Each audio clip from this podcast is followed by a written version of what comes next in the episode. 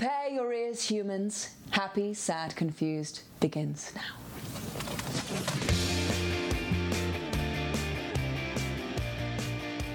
Today on Happy Sad Confused, Zachary Quinto on NOS4A2 and his favorite comfort movie, Magnolia. Hey guys, I'm Josh Horowitz. Welcome to another edition of Happy, Sad, Confused. Another returning champion, Zachary Quinto. You know him, you love him from Star Trek, from NOS4A2, from so many things. Came back on the podcast remotely. Yes, these are the times we're living in, but uh, thrilled nonetheless to catch up with Zach about the second season of NOS4A2, which is on AMC. But um, really happy mostly to talk to him about one of his favorite comfort movies. As you guys know, if you've been listening, we're celebrating the movies that bring us a little joy, make us feel a little bit safer and happier in this world. And people are interpreting that in every different possible way, and I delight in that. Zachary chose one of my favorite movies of all time. Not necessarily one I would think of as a comfort movie, but again, it's up to how you want to interpret this, guys. He chose Paul Thomas Anderson's 1999 epic film Magnolia. You guys, if you listen to this podcast, are probably familiar with this film. I'm sure, sure you know the works of Paul Thomas Anderson, but to refresh, this is just his third film after Boogie Nights and Hard Eight. This is the giant ensemble uh, that featured Tom Cruise and Philip Seymour Hoffman and Julianne Moore and William H. Macy and John C. Reilly and just like dozens of others, all delivering stellar work. It's an Altman esque intersecting storyline piece set in California, very much based, uh, at least in part, from experiences that Paul Thomas Anderson. Um, was going through at the time, dealing with the loss of his dad, um, and it's a intensely personal, melodramatic at times, but always um, just stellar filmmaking from top to bottom, stellar acting, the music, everything about this movie is is fantastic. You'll hear Zach and I go into depth about what we love about this movie. Uh, it is thankfully out there, of course, uh, available to rent or buy on Amazon Prime and iTunes. There's also an amazing documentary. Shout out to Max Minghella for reminding me that this exists. It's on YouTube. It's free. Just look up Magnolia Doc. It's a over I think over an hour long documentary about the making of the film. And if you like that sort of thing, the the ins and outs of how a movie is made, this is kind of a very um, honest portrayal of that process about one of the best films ever made. Um, I, I, yeah, I, I, I, delight in those kinds of things. Speaking of which, and this is a totally different kind of thing, but but in some ways very similar. There's a really good making of film doc that's on Disney Plus of all things, and it's about Frozen Two. I was not a huge fan of Frozen Two. I had some major issues with it. I mean, it, it, it, I don't know. That's a whole other conversation. But set that aside. This documentary, it's actually a documentary series called Into the Unknown, is uh, surprisingly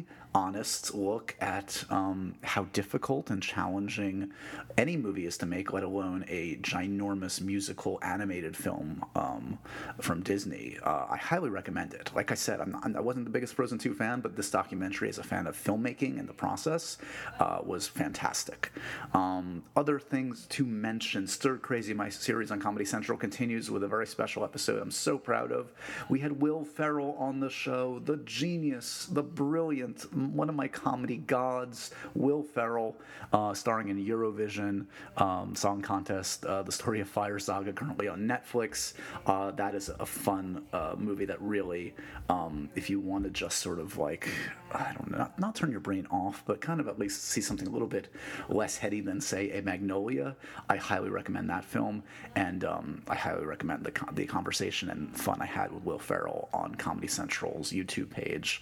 Uh, just uh, subscribe to Comedy Central, look up Stir Crazy, check out my social media. Um, I've sent it out, but it's a, uh, a really fun chat with Will where he, he broke out some of his um, favorite artifacts from his films, from Step Brothers, from Anchorman, from Talladega Nights. Uh, really good stuff.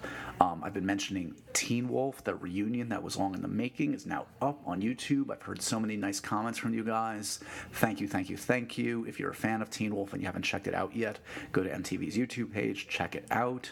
Um, and hopefully we'll do more of those. I know I, I, there was a tweet, um, and more than one tweet, some people have been mentioning, Josh, you should host a reunion for the Hunger Games guys, sold. I'm in. I want to do it. Um, it's not up to me, of course. It's up to everybody, including MTV and the players, etc.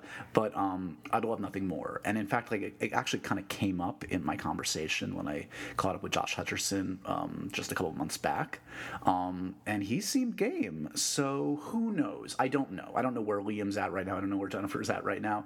But um, it's something I'm definitely interested in. Um, and certainly, if you guys want to keep tweeting that, retweeting that, and sending it out there, that can only help. Certainly it get some eyeballs on it. Um, and certainly i'd want to um, raise some good money for a great charity if we bring all the principals back together. So who knows? Um, you know, the world out there is still crazy. It's still depressing at times. I want to encourage you guys, if you haven't registered, if you're in the States, if you're an American citizen like I am, please register to vote. Um, we have to turn this, uh, this system around in November. November 3rd is going to be a huge day in the history of this country, and uh, a lot's riding on it. And it's not just at the presidential level, it's all the races, the Senate races, the congressional races. We have to um, change things if we want um, a better society society, a better planet for all of us to live. So please register if you haven't already. And as I've said in weeks past, uh, consider if you have the means to contribute to organizations like the ACLU, which are trying to protect our right to vote and get people out to the polls, and certainly to Black Lives Matter, and to look up that organization and to see the different ways you can contribute there and be part of the solution rather than a part of the problem. Um, that's the that's the heavy stuff. Uh, not to say a conversation about Magnolia is all light, but uh, at least it's just talking about movies, which can be, um, at least for me, a source of light in the universe. Uh, I, hope you, I hope you guys enjoyed this conversation with Zachary Quinto, one of my favorites. And uh, as always, remember to review, rate, and subscribe to Happy Sad Confused. Spread the good word. We have some awesome returning guests coming up. You're going to be very excited about some new folks too. And um, yeah, I hope you enjoyed this conversation with Zach.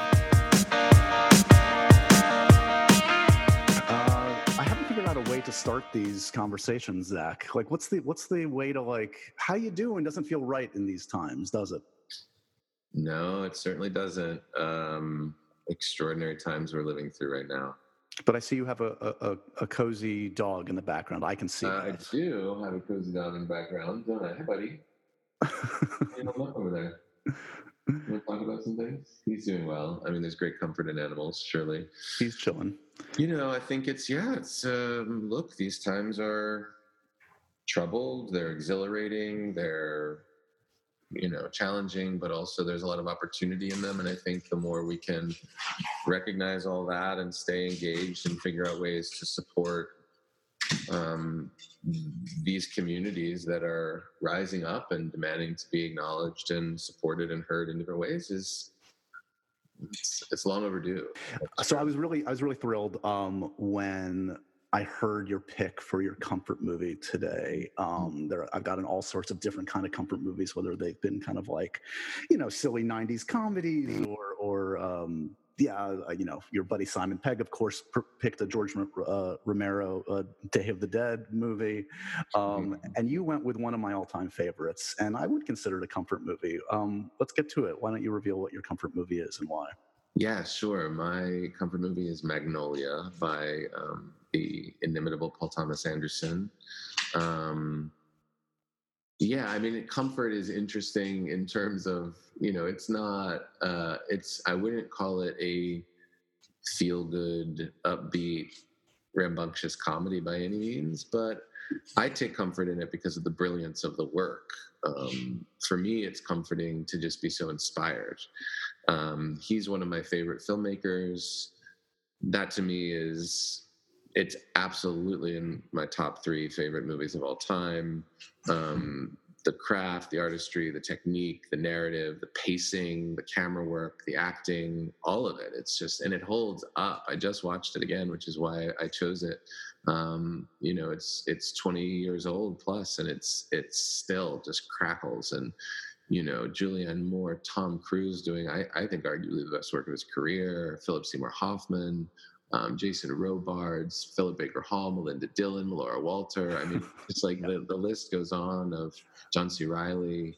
Um, I just can't get enough of what it evokes in me, just as a as a as a film, just as a you know you've given yeah you've, you've selected one that's that's easy to talk to because there are a thousand different tangents Mm. we can go on because there's so many Mhm. storylines and great performances and the music and the The filmmaking there's it, it's just it's like Aimee Mann. Yeah, I mean, Yeah, yeah, so there's there's a lot of directions we can go. First, I want to get some basics out for the uninitiated. If you sadly somehow avoided this movie, um, came out as you said at the end of 1999, one of the great years in film Yeah. history.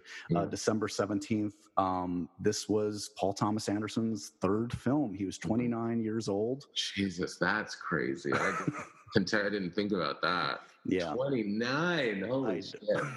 but it, it has that kind of youthful, like it's a Yeah. huge swing, right? It's just like a big goddamn swing he went Yeah. for. Like he he was coming off of Boogie Nights and Yeah. was and and had this juice. And what he said, you know, and I went back and read up on it a, a bit and refamiliarized and watched it again. Is he had like New Line basically was like, do what you want to do as your next film. And he, Mhm. initially he just wanted to do like a small thing and just bang out a quick thing, and it just kept getting bigger and bigger. They gave him final cut. They basically gave him like a certain amount of money and said, "Go do your thing," and this is what came out. Um, we're about the same age, so I saw this. I was on my first job of all places. I was working at Charlie Rose. Paul Thomas Wow. Anderson came to the show to promote Magnolia, and I'll never forget it. Um, where were you at when when this came? Uh, I had just graduated um, college, um, so I had just moved to. I was here. I was in LA, um, and uh, and saw. I remember taking myself to the theater to see it alone, um, and just being absolutely staggered by what a journey it took me on.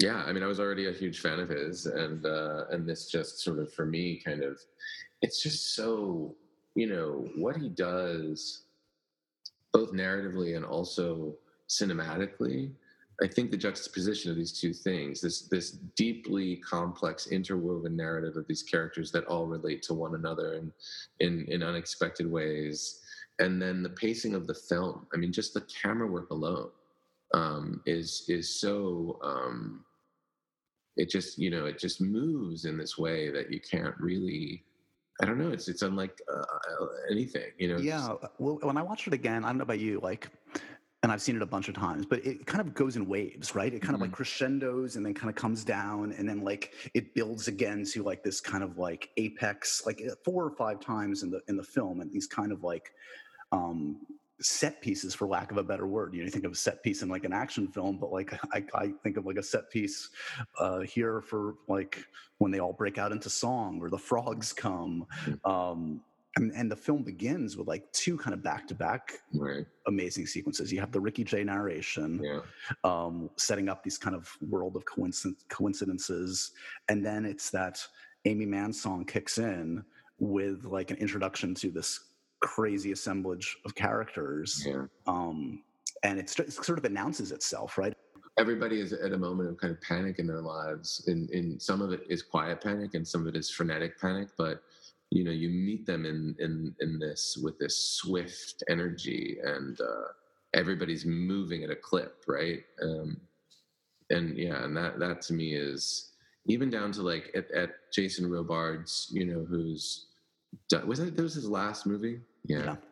Um, eh, you know, he's dying in the living room in a hospital bed of his home, and um, you know, his his totally Julianne Moore in that movie. My God, like you know, the her energy, but like they have all these dogs. They have like five dogs, you know, and just Like chaos. It's it's just there's no stone left unturned in terms of human nature and the expression of who these characters are. It's also completely fully explored. Um, yeah it's it's um loosely i mean at least partially loosely based on i guess paul thomas anderson's dad had passed away pretty recently uh, and, and suffered from cancer and it, it's it feels like an intensely personal film uh, yet on this kind of giant canvas mhm. um yeah let's just go through some of the some of the performances and some of the uh, the storylines because they, they are, they're all worthy of time you mentioned tom cruise i agree i think this is like as good as tom cruise has ever been Mhm. um, it kind of capitalized on one thing he's really good at. Like he's obviously so charming, but he kind of is good as he kind of has like a sleazy charm when he turns it on. And as Frank T.J. Mackey, um, it's Hmm. like all surface. He's hiding so much, and he's just doing everything he can to bury his past until he, he reaches a breaking point. It's it's just a hell of a performance. I mean, he has this reputation, doesn't he? And I think it's it's it's diminished slightly over the years now that he's entered a, a different phase of his life and his career. But there, this charisma that he embodies and that he exudes um, as a movie star, and we've seen examples of it sort of being. Um, um, dissected or kind of examined or dra- raked through the coals in certain ways. You know, I think of that moment uh, on Oprah and the jumping on the couch kind of thing, where it's like this very performative, presentational um, quality um, that he leaned into, certainly in his youth as a movie star. Um, and and and Frank T.J. Mackey embodies that in like the most kind of this search and destroy, sleazy, kind of you know conquer all the women kind of way. But directly under that is all of the trauma and vulnerability that triggers someone to adopt such an aggressive and outward facing um, um, personality and and we get to see that journey we get to see the veneer crack and fall away as he um, you know first gets called out by um, i meant to look up what's the actress? April? I'm gonna look it up myself because she's amazing yeah, in it. She's incredible in that film in that role. I think her name is april. I mean, he does so much in that in that it's a, basically the extended this extended interview portion where um and he does a lot like by saying nothing. Like he's nothing. just reacting to they her. both do. Yeah. They both do um, it's this it's this total confrontation where this guy who's used to manipulating and steamrolling his way into the psyches of all the people that he's trying to to to transform um, gets totally and systematically dismantled by this woman who just holds her ground and, and has his number and knows that he's full of shit and basically calls him out on it to his face. And he's never had that experience, and, and especially from a woman.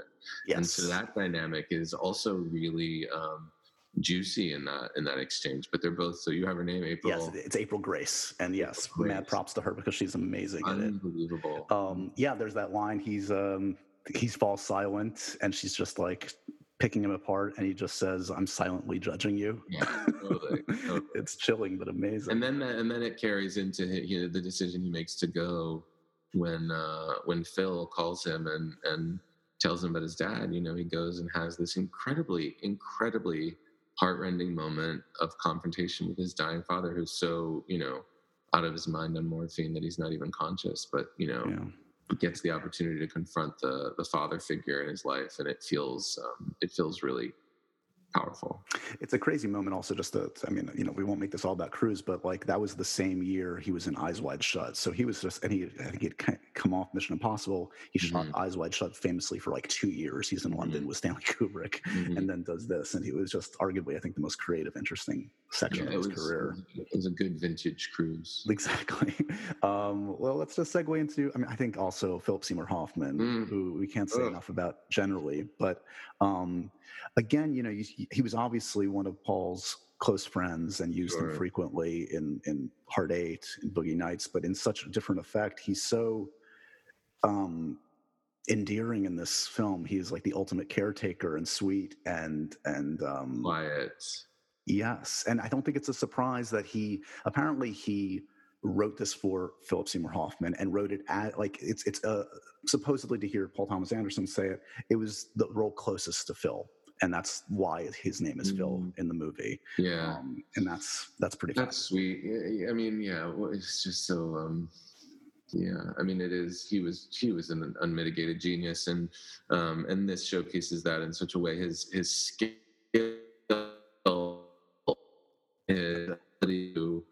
such precise work without having the faintest whiff of work is just uh, you effortless. know un- unparalleled and yeah. and effortless and, and his ability to occupy this space and this physicality you know when when frank tj mackey shows up and he's there and and he needs to kind of manage the situation the way he does that physically or when he's when he's ordering from pink dot which i just love that oh, i love that scene dot, right? and he's ordering all this stuff and the the culmination of the orders he has to order these porn magazines get the number for search and destroy to like start the conversation to try to get in touch with frank tj mackey and like the way he embodies the embarrassment of asking for those things as part of the order is just so endearing like you said and so um so heartfelt he was, yeah, he was real the, um, beautiful the, yeah, there's such humanity in all his all his performances. Yeah, the woman on the other end of the line. It's like, do you still want the bread and the and the? and he's like, yeah, yeah, yeah, yeah of course.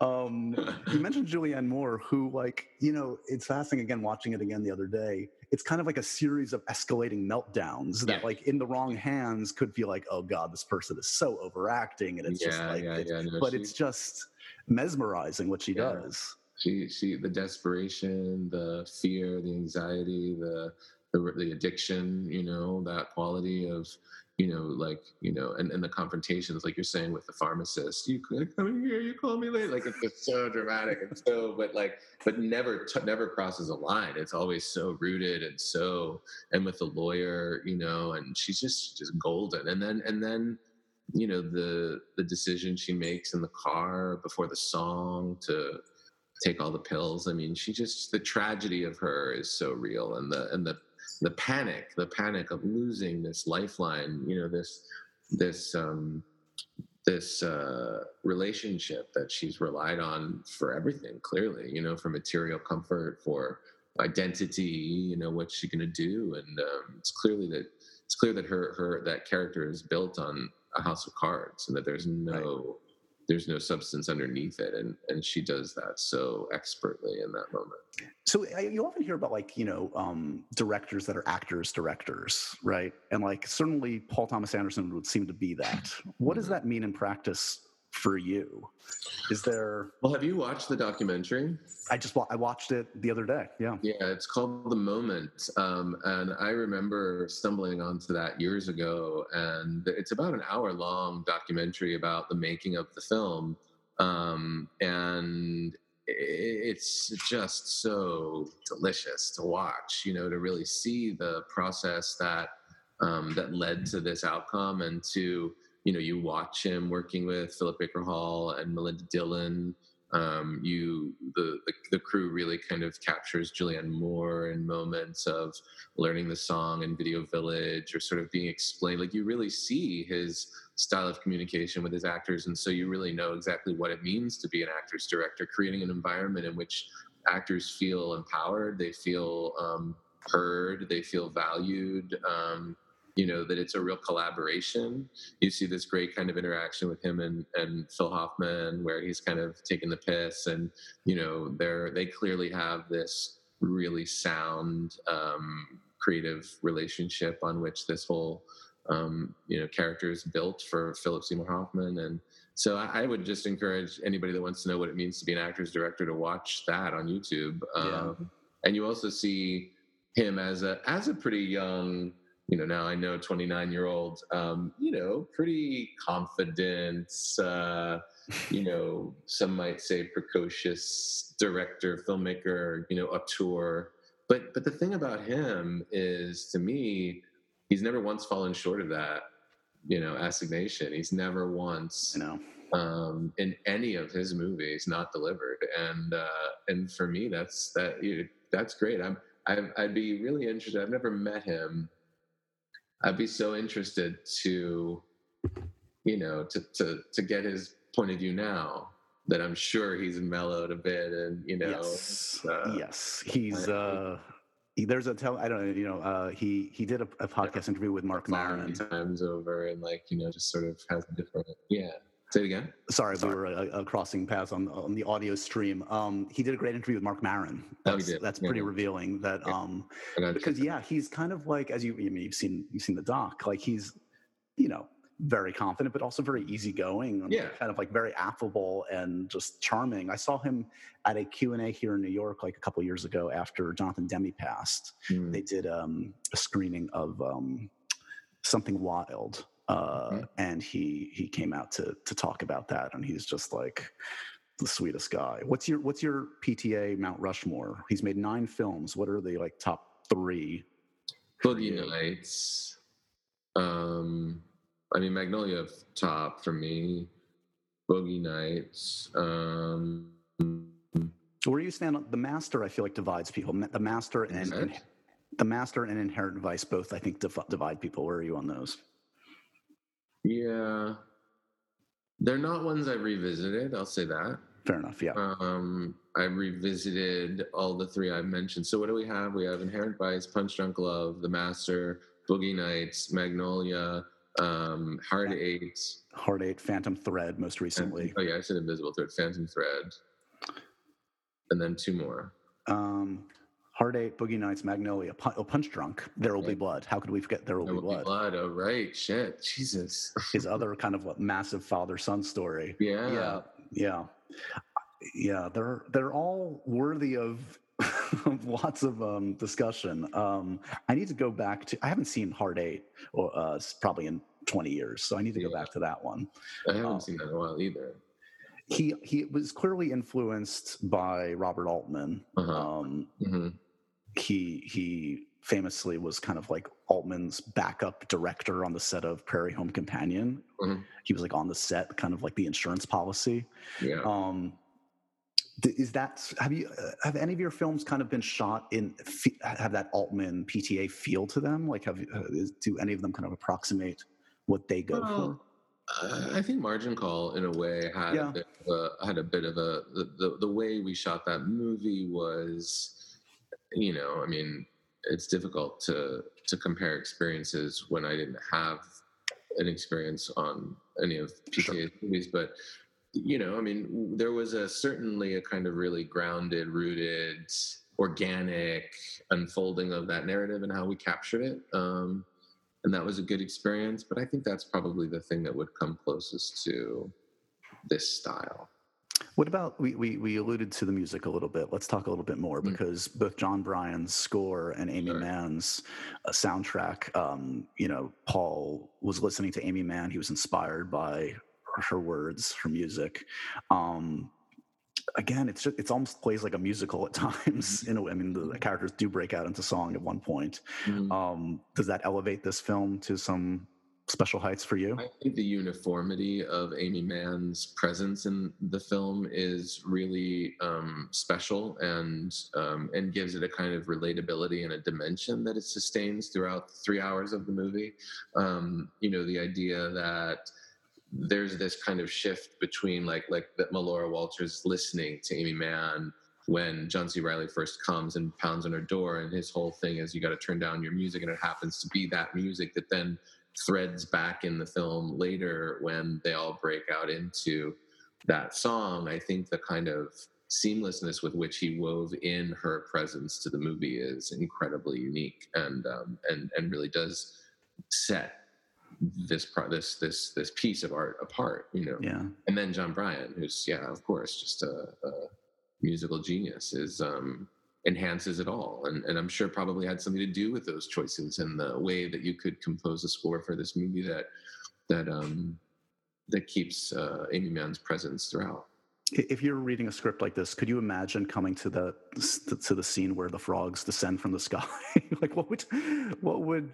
I mean, I guess you trust in PTA. I mean, it's it's a, again another big swing that in the hands of many filmmakers would not work, and somehow he, he makes it work. He really does. I mean, it certainly is the moment that just like crosses the finally crosses this. The, the, the, the- there's this tension that builds throughout the film, um, and then to cross into this surrealistic kind of you know uh, absurd um, thing, which which I I was talking to somebody about this the other day, and apparently that's a phenomenon that that can happen. Right? And- I've heard that. and- Yeah. and yeah. so that it's not something that entirely is like you know um, outside of the realm of possibility. I mean, it's obviously an incredibly rare phenomenon, but um, I guess it's usually uh, associated with like water spouts, sort of these these weather phenomenon that can scoop up huge amounts of water from from lakes or ponds and and with them all of the aquatic life that's in that water and then take them up and then just drop them on wherever you know. So it does feel like once i learned that it, it contextualized it a little bit more for me that in a way that made it um, plausible. But i think thematically what it represents in this movie is this kind of like this force that's so much bigger than all of these individual lives and all of these all of this relative nature of um, the interconnectivity of all the characters, and it's it's a it's a unifying um, catastrophe, isn't it? It's it's something that levels the playing field for everybody involved, and you see the way that um, the majority of the characters in the film are forced to deal with this um, you know un, un, unbelievable phenomenon that's happening and, and, what it does to all of them. So i think that's really interesting. Um, i want to mention again for those that, that, haven't seen it or want to see it again um, i watched it on itunes. It's available on amazon. You know you can see it a number of different ways. And yeah the the documentary is great. I think i watched that way back when when i had the dvd and mm-hmm. um, I was on Twitter saying I was watching Magnolia, and I don't know if you know Max Minghella actually was like, hmm. "Watch the documentary," and I was like, "Okay, perfect." Um, so that's yeah, that's that's one of the. Uh, I mean, I'm a sucker for a great um, candid doc, and those things are sadly not uh, made yeah. that much nowadays. Um, three Oscar nominations: supporting actor for Tom Cruise, screenplay, best song for Save Me. Um, I'm trying to think of the other actors that we should just mention quickly. Philip Baker Hall is fantastic. Um, William H Macy is Quiz, Quiz Kid Donnie Smith. Yeah. Um, and Robards, as you said, Robards, um, his final performance, he had just gone through about with cancer and sadly died the next year of cancer.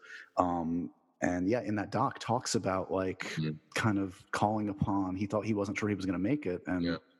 that's clearly all there. Yeah, you um, see all of that. His, his, his ability and willingness to confront his own mortality in that performance is what makes it so rich and heartbreaking. Um, yeah he does beautiful work, beautiful, simple, powerful work in that in that movie. Let's give some arbitrary awards. Who gets the best performance in this film? In that award? film, yeah.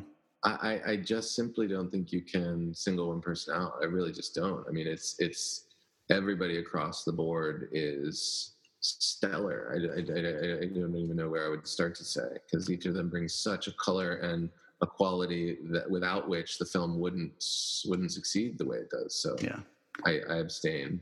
Do you have a favorite scene? We've talked about many of them. Is there one that, that just is perfection to you? Um, oh.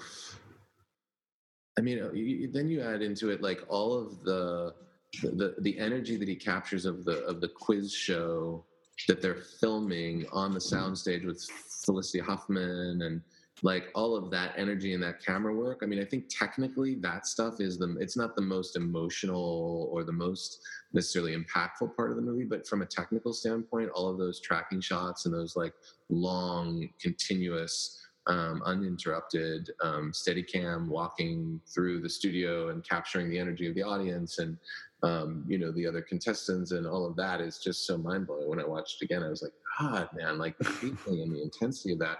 Um, but I think you know, I think a lot of the stuff, the most emotional stuff for me is the Phil Seymour Hoffman, Robards, Tom Cruise, yeah, story.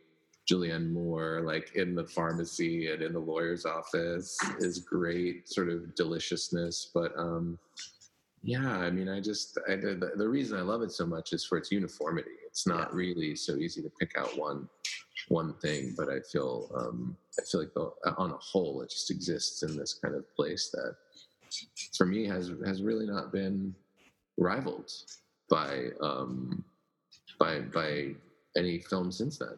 I, mean, I, I often ask um, who I'm talking to about the movie that they're we're talking about like a, a quotable line, and yeah, I think about the Julianne Moore, the um the uh, the final confrontation she has with uh, her or the the breakdown with her attorney and the, the, the shut the fuck up. I need you to really shut the fuck up. Yeah, completely. Um, um, is uh, is there okay? Here's a good one. So they're they're remaking the film. They're obviously never going to remake the film. But what's what's the role you want? What's the role that you want to crack at? Huh. Probably Phil. That's what I was going to vote for. I could see you in that role. That's, yeah. Uh, yeah. I think. Shut up. Nervous. it's playtime for these guys. Uh, I think that the the kind of quiet intensity and the depth of that character and his compassion and his the the sort of bumbling humor of him, I think are all qualities that I feel drawn to and uh, and would be interested in. I, I there's no world in which I would ever even begin to rival the integrity of Philip Seymour Hoffman in that role. So I'd, I'd obviously never uh, I'd never endeavor it, even if given the opportunity. But uh, but yeah, just emotionally, I think that's really where my where my heart and my my my acting spirit would take me. And finally, I often like to program a double feature for the audience. Now, this one's 188 minutes. I don't. Yeah, I you're not you're not watching two movies this night. So I but know. I don't know. I mean, I, I don't have a good vote except to say, as you saw in the doc, he he screened Network for his Yeah. cast. So Yeah. maybe maybe there's something there. Sure, go with his go go with his recommendation. I don't think you could go wrong with that.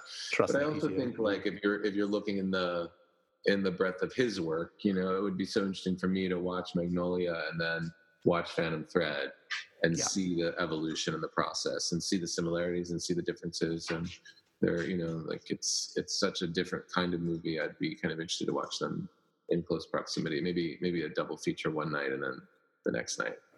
Um, well, as I said, I, this this this is one of my all-time favorites. When you, when I got the email that you wanted to talk about this one, I looked at my my shelf and I found this. The audience can't see it, but my Magnolia shooting script that I've had for 20 years. Um, so, so it's a film. Can you see it here? Oh great, yeah, This, that's this is this is actually autographed by PTA when he came on Charlie Rose. You, you know, you know, fooling. That's amazing. Uh, so yeah, so I got I got super excited. I know you always have good taste, and you did not disappoint this time, Zach. Good. I'm glad Um, you share my enthusiasm for this one. Yes, good call. Um, I hope you stay safe and sane, and uh, you know, I hope we can catch up in, in more normal-ish times. I don't know when that's coming, but hopefully soon. Thank you. You too. Yeah, it's good to good to connect in the midst of everything and talk about things that inspire us. And Yeah. you know, art is a great unifier, and we're you know we're lucky to have these examples of work to to keep us um, connected and to keep us instilled with faith in what we're what we're capable of. And, and uh, so, yeah, I appreciate the chance to chat as always, and I'm sure we'll do it again soon. Definitely. Thanks, buddy. And so ends another edition of Happy, Sad, Confused. Remember to review, rate, and subscribe to this show on iTunes or wherever you get your podcasts. I'm a big podcast person. I'm Daisy Ridley, and I definitely wasn't pressured to do this by Josh.